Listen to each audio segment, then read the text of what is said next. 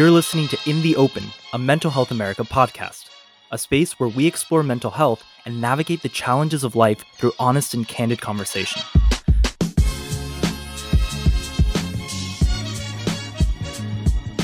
Hi, everybody, it's America. I'm back. We are back, actually. We have a special guest with us today. I have Teresa with me. Hey, everyone. And then I have Dr. Stew Shankman with us, who's going to share with us a bunch of stuff that essentially validates all the things we've been talking about for the last few weeks. So, yay, Dr. Stew. Stew, tell us a little bit about yourself and who you are. Sure. So glad to be here. My name is Stew Shankman. I'm a, a, professor and clinical psychologist in the Department of Psychiatry at Northwestern University in Chicago, Illinois. I'm a licensed clinical psychologist, but I'm also, and I guess primarily a researcher um, who focuses on mechanisms and risk factors for various mental health conditions, largely depression and anxiety, and those types of, of conditions in adolescents and adults. Awesome. So all of that, all of that is going to help us because we've been talking about a bunch of different tools and mechanisms that we can use to ultimately help us get on a better path towards mental health recovery. But ultimately, we've gotten to a place of asking ourselves, do all of these things like having good habits, forming better habits for ourselves, finding purpose and meaningful roles, does it actually work? So today we're actually going to think about and kind of address the subject of does therapy actually affect my brain? And I think all your experience and your work can definitely help us think through that. So when we pose that question to you, Stew, do you think that therapy actually affects our brain? Absolutely. So, um, you know, a lot of people think that the only way to directly impact one's of neurochemistry or or brain or neurons firing is with medications or or other sort of biological interventions. But behavioral interventions such as you know cognitive behavioral therapy has been shown in numerous numerous uh, empirical studies to um, have really profound effects on our, our brain firing both at rest and when our brain is doing various tasks what does that look like in real life you're talking about like how our brain at rest is even doing good things Mm-hmm. So, for example, if one of the things that we've talked about is finding meaning and purpose, how do we get the benefits of that even when our brain is at rest? Sure. So when our when our brain is at rest, it's still doing stuff, right? Our, our brain is still processing information. It's still uh, encoding memories. It's still you know working. Our brain's never truly shut off, um, whether we're asleep or, or, or not. And so when, when I'm saying this, these studies that have looked at brain at rest, um, these are largely looking at when what are we asking people to do in the study. So thinking about like if you were to go to your cardiologist and they were to evaluate whether your new heart medicine works. One of the things they might do is just sort of measure your blood pressure when you're sitting at rest. Right, sit in a chair, you put the cuff on your wrist, or you put your cuff on the arm, and we measure your uh, blood pressure at rest. Or they might measure your heart functioning when at rest. Right. The other thing they might do is they might put your heart under a challenge they might do what they call a stress test and have you on the treadmill and gradually increase the incline and see, all right, well, let's see how this medication is affecting your heart when it's active, when it's when it's pumping a lot of blood, when you're you know doing some vigorous exercises. When we're looking at the uh, effects of therapy on the brain, we actually do a similar sort of thing. So we might measure of of how does this therapy that you're doing or intervention that we're doing for you affect your brain when it's at rest. So we just have you sit in a brain in a, an MRI scanner, for example, and just measure your brain when it's at rest, when you're really not doing anything. Again, just like when you're sitting in a chair and we're measuring your blood pressure when you're sitting at rest.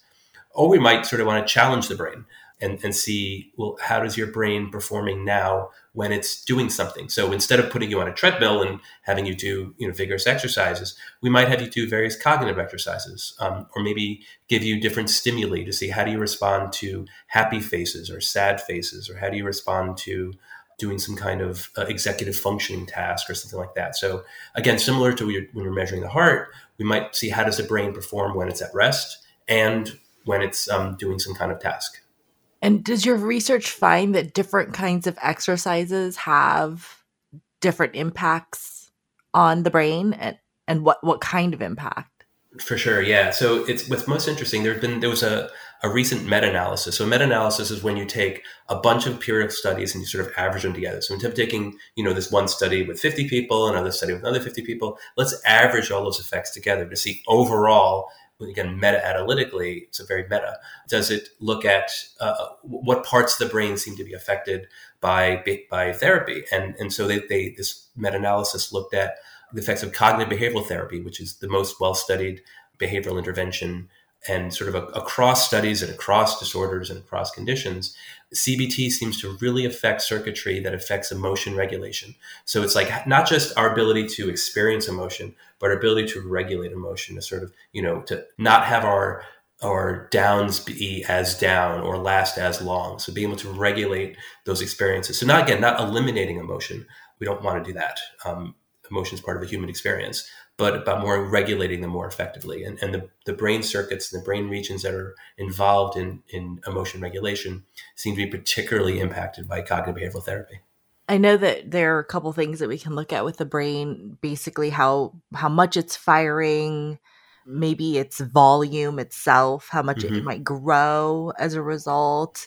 Mm-hmm. What what kind of studies are you seeing out there that help yeah, people understand the way they should feel like feel and eh, better as part of learning these skills? Yeah, I think people should feel like, you know, when, when you're learning these skills, you're connecting parts of your brain that should be connected stronger. Hmm. So, um, you know, you have parts of your brain, sort of the emotional centers of your brain, like the limbic system, and then you have more your prefrontal cortex that helps you process uh, information at a more higher level. When therapy is working well, you're getting those two regions to talk more, getting this what they call connectivity or neural connectivity to, to to happen better. So again, you're not you're not eliminating your your ability for your emotion centers to active. We can we want people to experience emotion, and we're not sort of over you know increasing the size of your of your prefrontal cortex, but we're really getting your brain regions to talk better and be more be more connected. That just ultimately will lead people to have higher, better functioning and, and better well being overall. Both Teresa and I function more with our reptilian brain. That's just based on trauma. So when trauma is experienced, is there a connection that is visible through research that shows that these two parts that are generally supposed to be better at talking to one another have maybe been broken, you know, in quotes, that ultimately impact how well these two places, these two parts of our brain are not really talking to one another? For sure. Yeah. You know, we know that that trauma affects really multiple regions of, of, of the brain. And so, um, so just another example of how trauma affects the brain. Um, yes, to answer your question, it, it, it does affect sort of the connectivity between these sort of higher order prefrontal regions and the more basic, well, I'll use your term reptilian brain. Um, but it, it, it also, uh, it affects things like your hippocampal size. So there have been lots of studies that are showing that, you know, repeated, particularly chronic trauma, so not necessarily sort of acute trauma, um, but more people that have like had a trauma for long periods of time in their life uh, and ex- extended periods of time. They it, it, affects sort of the size of the hippocampus. So the hippocampus is really involved in in declarative memories or memory for for instance, memory for certain situations. It, seems to be you know a, a region of the brain that's particularly affected by trauma. At the same time, though, just because it may be reducing the size of your hippocampus or just a trauma may be reducing the size of your hippocampus doesn't mean that recovery can't happen. Um, there's a process called neurogenesis, which is a really cool term that, or at least a cool sounding term, um, which is you know the creation of neurons through therapy, through adaptive thinking. You can recover your hippocampal size, and so you know I think a lot of people sometimes who've had traumas they, they report feeling you know foggier afterwards, more trouble concentrating, maybe trouble remembering things, keeping focus, and, and again that could be related to their their hippocampal reduction for sure. But again, it's recoverable. It's not like the damage is done and nothing can happen. That's not the case at all. People can can absolutely recover hippocampal size. I think that's really powerful. Given some of the conversations we've been having in the last few weeks, for instance, you know, if you are not accustomed to receiving love, for instance, right, and understanding what that may look like for you in a healthy relationship and and that's everything from like an intimate relationship all the way to friendships you know if over time we're practicing these habits right because they uh, essentially become habits when we're able to really latch onto them then in essence we are ultimately healing our brain hopefully getting to a place of we where we can say not only are our two two parts of our brain communicating better, but that neurogenesis piece that you're referring to is happening. Mm-hmm. Even though we can't see it, you know, I, all I feel is like we, we just need little stars that tell us, yay, things are happening, good things are happening while you are learning to navigate these maybe unknown feelings and emotions and learning these tools. Something good is happening. Absolutely. Yeah. So they're they're some of the I think some most exciting research that's coming out there is where they're doing real time neural feedback during various tasks. So um, you're they've done these exercises where people are doing, for example, mindfulness exercises, which I'm sure you guys have been you've talked about a bunch already, and they have people doing mindfulness exercises in the scanner. So and then they've can feedback the person's and they've done different regions they've done amygdala and other sort of parts of the brain but basically you're looking at how much that part of your brain is either firing or or maybe this um, this connectivity that I was talking about before between prefrontal regions and limbic regions. You're like, how strong is that association? And you're watching it sort of go up and down like a uh, status bar type of thing. It's like, okay, now I'm I'm it's going up, and can I make it go up, and can I make it go down with these sort of interoceptive awareness that you would do in mindfulness. And, and and first of all, people are able to do it. And second of all, they report actually feeling better like their mood improves their anxiety is reduced after doing this sort of biofeedback this neurobiofeedback by watching their brain sort of heal again in real time that's really cool yeah that's really powerful especially when i think oftentimes we are our worst enemies right where we we not only want to see that change happens very quickly and maybe i go to therapy a couple times and i'm like okay nothing's happening I feel worse when I'm coming out of mm-hmm. therapy than when I'm going in. And when you hear that people tell you, no, you have to give it time, or we ask for folks like to integrate new habits, and we're like, no, it takes time. You want to just feel, I, and I speak for myself, right? Where I'm just like, okay, nothing's happening. I'm going to give up. There's no reason for me to even try to implement some change. But from what you're sharing, there is really good not only research that shows us that there are advancements um, but also that it is having an actual impact mm-hmm. i wish there was like a scanner at home be like look or a tiny yeah. one you know because i often think of we were talking about the delay in reward being a, a difficult factor when it came to mental effort or practice right like it's so easy for me to drink or to use a substance because I know the effect that it's going to give me. But that's why food and exercise and therapy it feels like it takes longer, but can you speak to that? Like can we be attentive to the immediate reward that we receive or what are you seeing in the science about how quickly your brain is healing and how quickly you should be able to see that impact? Yeah, it does take time. I mean, it, it does like your brain isn't going to heal in sort of one session, for example, of, of therapy. Yeah. And I always tell, you know, my, my clients that I had a client a long time ago that talked about having rocks in his head. And that, and that was sort of his negative thinking and his, um, you know, his early trauma that he had, early and chronic trauma that he had. And so we actually, we sort of played with that analogy of rocks in his head further. And that, sort of like, how do you break down a rock? If you hit a rock, you know, if you have a big enough rock, if you hit it with a hammer once, maybe you get a little crack at it at most, right? Depending on, you know, you're not going to shatter the rock with one hit. But what you do is you sort of slowly chip away at it, right? And you sort of break away at each piece. And it's going to take time. And eventually the rock rock gets smaller and smaller. And, and that's how you kind of eliminate it. But like, you know, one bash, I don't care how big of a hammer you have, you're not going to disintegrate, disintegrate that rock. And so it's one being patient, but also I think keeping the the goal in mind. So I always another just another analogy I like to use with my clients is that when you do a jigsaw puzzle, what's the first thing you guys do when you do a jigsaw puzzle? Sort and reveal the face side of the puzzle pieces. Right. So first you turn all the pieces over, right, mm-hmm. to make sure every, all the pieces are up. And then what do you do next? You got the pieces turned over. What do you do next? You sort them, the edges from the center maybe by color. But what you also do, and you don't even realize you're doing this, you're looking at the back of the box to see what is the ultimate mm. result going to look like. And it's the same yeah. thing with therapy. You're like, what's my goal? You know, what yeah. what do I want to be in in X number of months? Yeah. And if you don't have your eye on that back of the box, if you're just focused on turning the pieces over and getting the blues together and the greens together, whatever, yeah. you might lose sight and lose motivation to go. You have to look at the back of the box. You have to remind yourself to keep looking at the back of the box to see what is that ultimate goal. And, and that'll keep you motivated to keep working and, and, and working on the puzzle.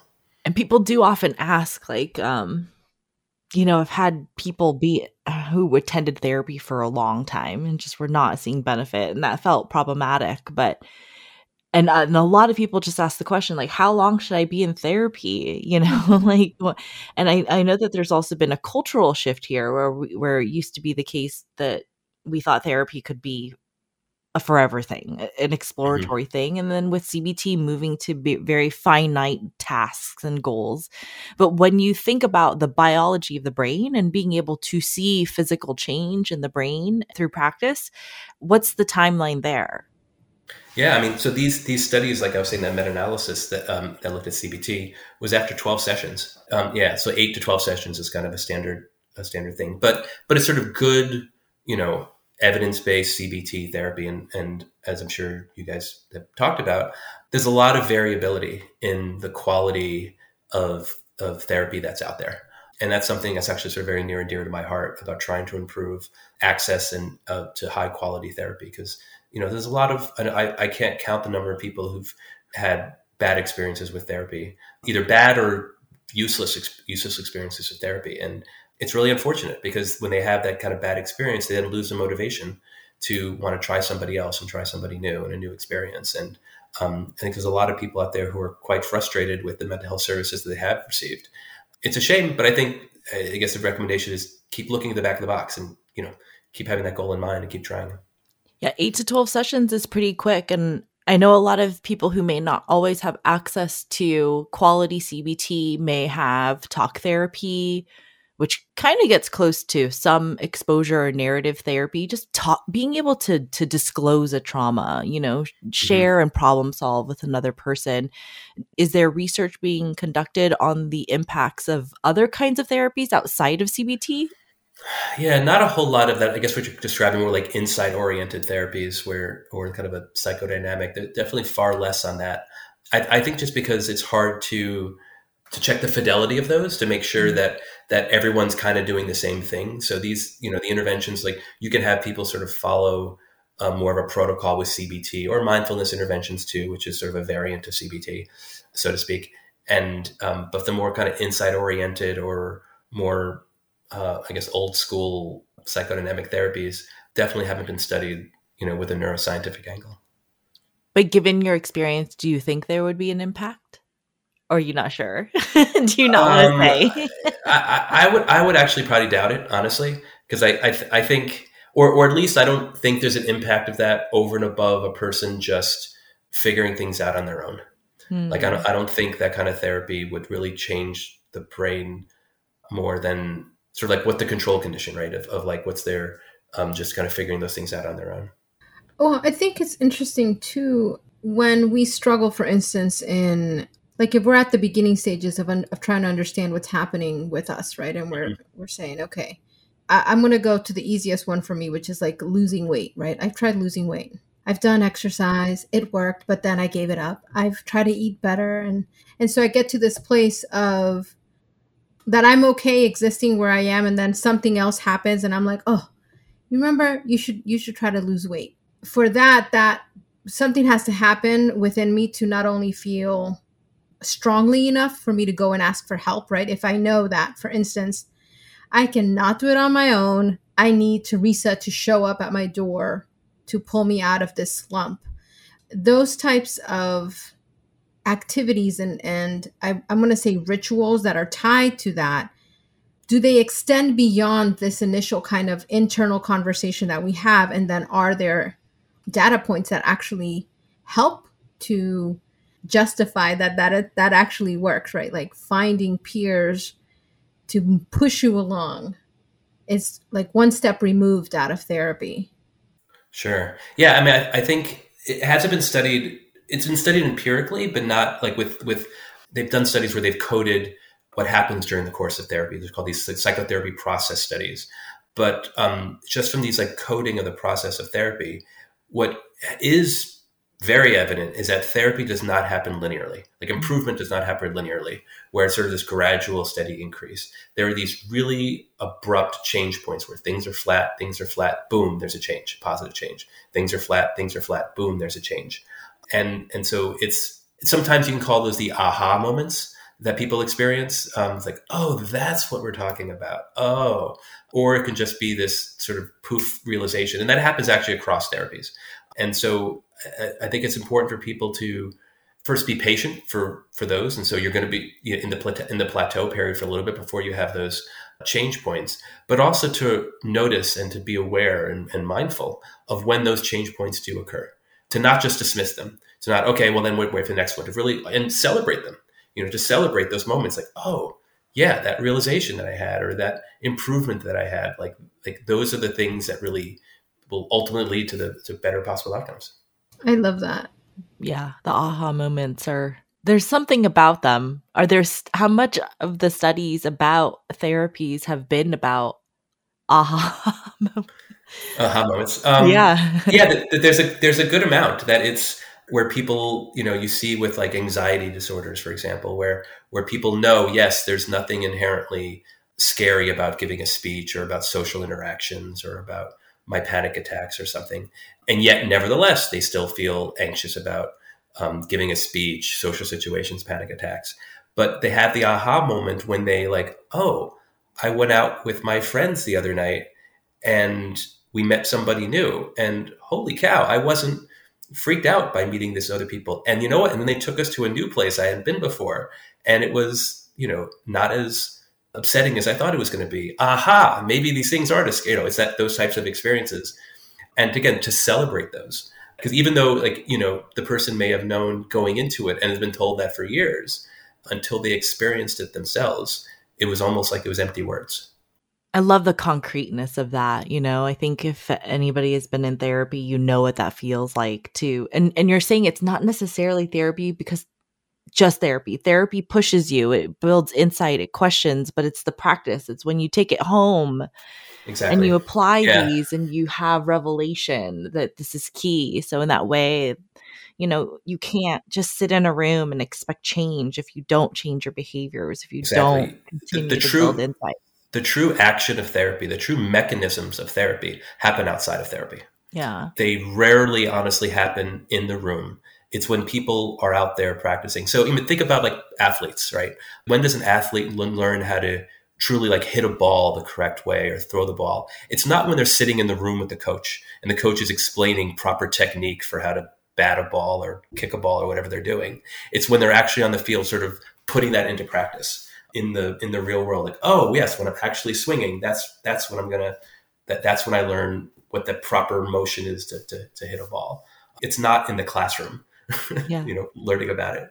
I love aha moments too because in therapy, when a therapist has pushed on an issue and you have an aha moment, I know at least for myself and maybe America, if you did too, but you're for me, that's kind of when I'm kicking myself in the ass in therapy. And you're like, why is that so obvious?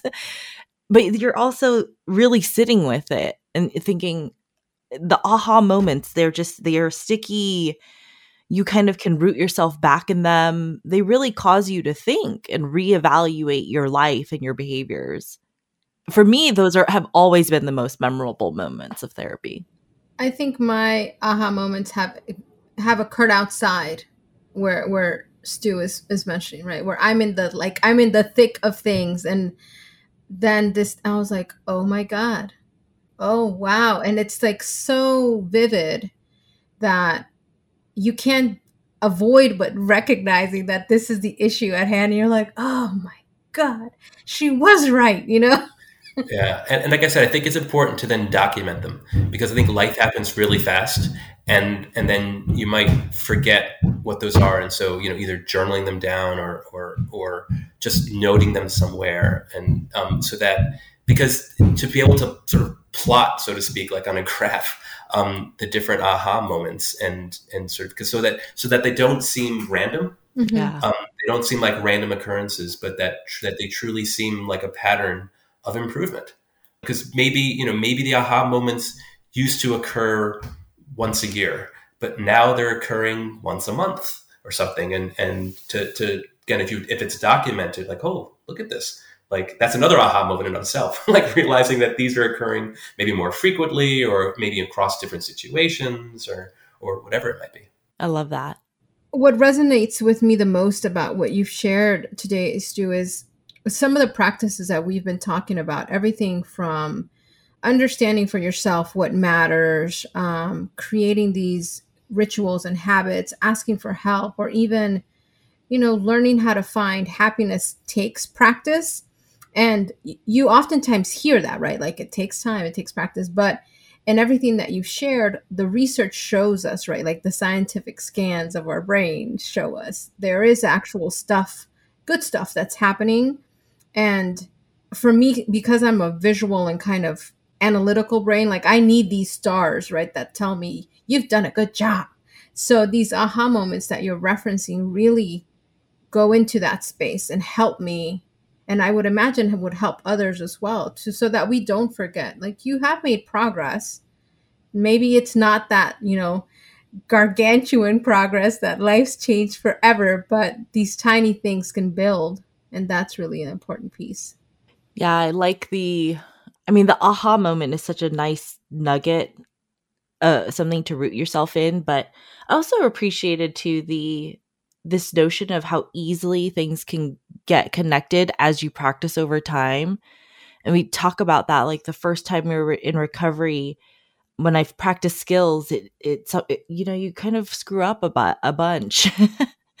and then you have to remind yourself of your toolbox and bring that back in the focus of your mind and and and and I always tell people like the first time I had an episode it was very long and it was painful but the second time it was shorter. And then the third time i could preempt it you know i could see where it was coming and and practice what i needed to practice to make sure that i wasn't going to fall into that trap. And it absolutely feels like your brain is a muscle was able to reach those spaces quicker and, and that for me is the closest thing that i could visualize to what it actually feels like to know what it like how to apply practice and and and, and how that impacts recovery right so you're talking about making those connections faster. And I think that's absolutely true. But that took practice. Yeah, it does. Yeah, I think treating it like a muscle where where you're where things just take practice or, or even where you're making new associations and learning new things. So, you know, if you think about kind of the rat in the cage, right? The rat may have learned for years that um, blue light equals danger, right? Yeah. Blue light equals shock. And it, it learned that for years that blue light equals shock. And but if all of a sudden blue light doesn't equal shock, it's now not going to say, oh, great, blue light's safe. We're all good now. Everything's fine. It's still going to have that long term memory that blue light equals shock. It's going to take many, many trials of having blue light not equal shock for it to unlearn that association.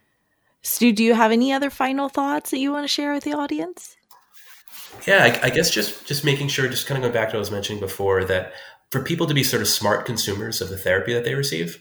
Um, I think a lot of people sometimes, you know, sort of find a therapist like, oh yeah, it's fine, they're nice, and we talk about our stuff. But for, for people to sort of really ask for, you know, good evidence based therapies, I think is important. And like I said, be a smart consumer and and to not be afraid to kind of talk with your therapist about the therapy. Like I bet so many people over the years who, you know, I, have talked to and they said, well, I'm like, well, what are you guys doing in therapy? Like, I don't know. It's like, well, do you asked your therapist like what are you working on, what the goals are? It's like, oh, uh, no. and I think so. Just you know, having an open and frank dialogue with your therapist about you know about the process of therapy, talking about therapy, um, and and then if it's not a good match, to be okay with moving on and, and trying to find someone that is. Yeah, that's great. For people, sometimes CBT or you know it's it can be it's a privilege issue like do, does do you have mm-hmm. access to the money that can offer you to afford that what do you recommend for people who might not but want to be able to feel the impact on their brain sure i mean well there's various like self-help apps that people have that are free that are great i know for example the, the va the, the veterans affairs offers a, a nice suite of, of applications smartphone applications that are either free or very very cheap like a dollar and most people, fortunately, have access to smartphones these days. So, so that's something that a lot of people get access to. What's hard with those things is that you don't have, it's up to you. So you don't have the, the coach, so to speak, who's who's guiding you and and, and providing. Um, but at least it's a free option.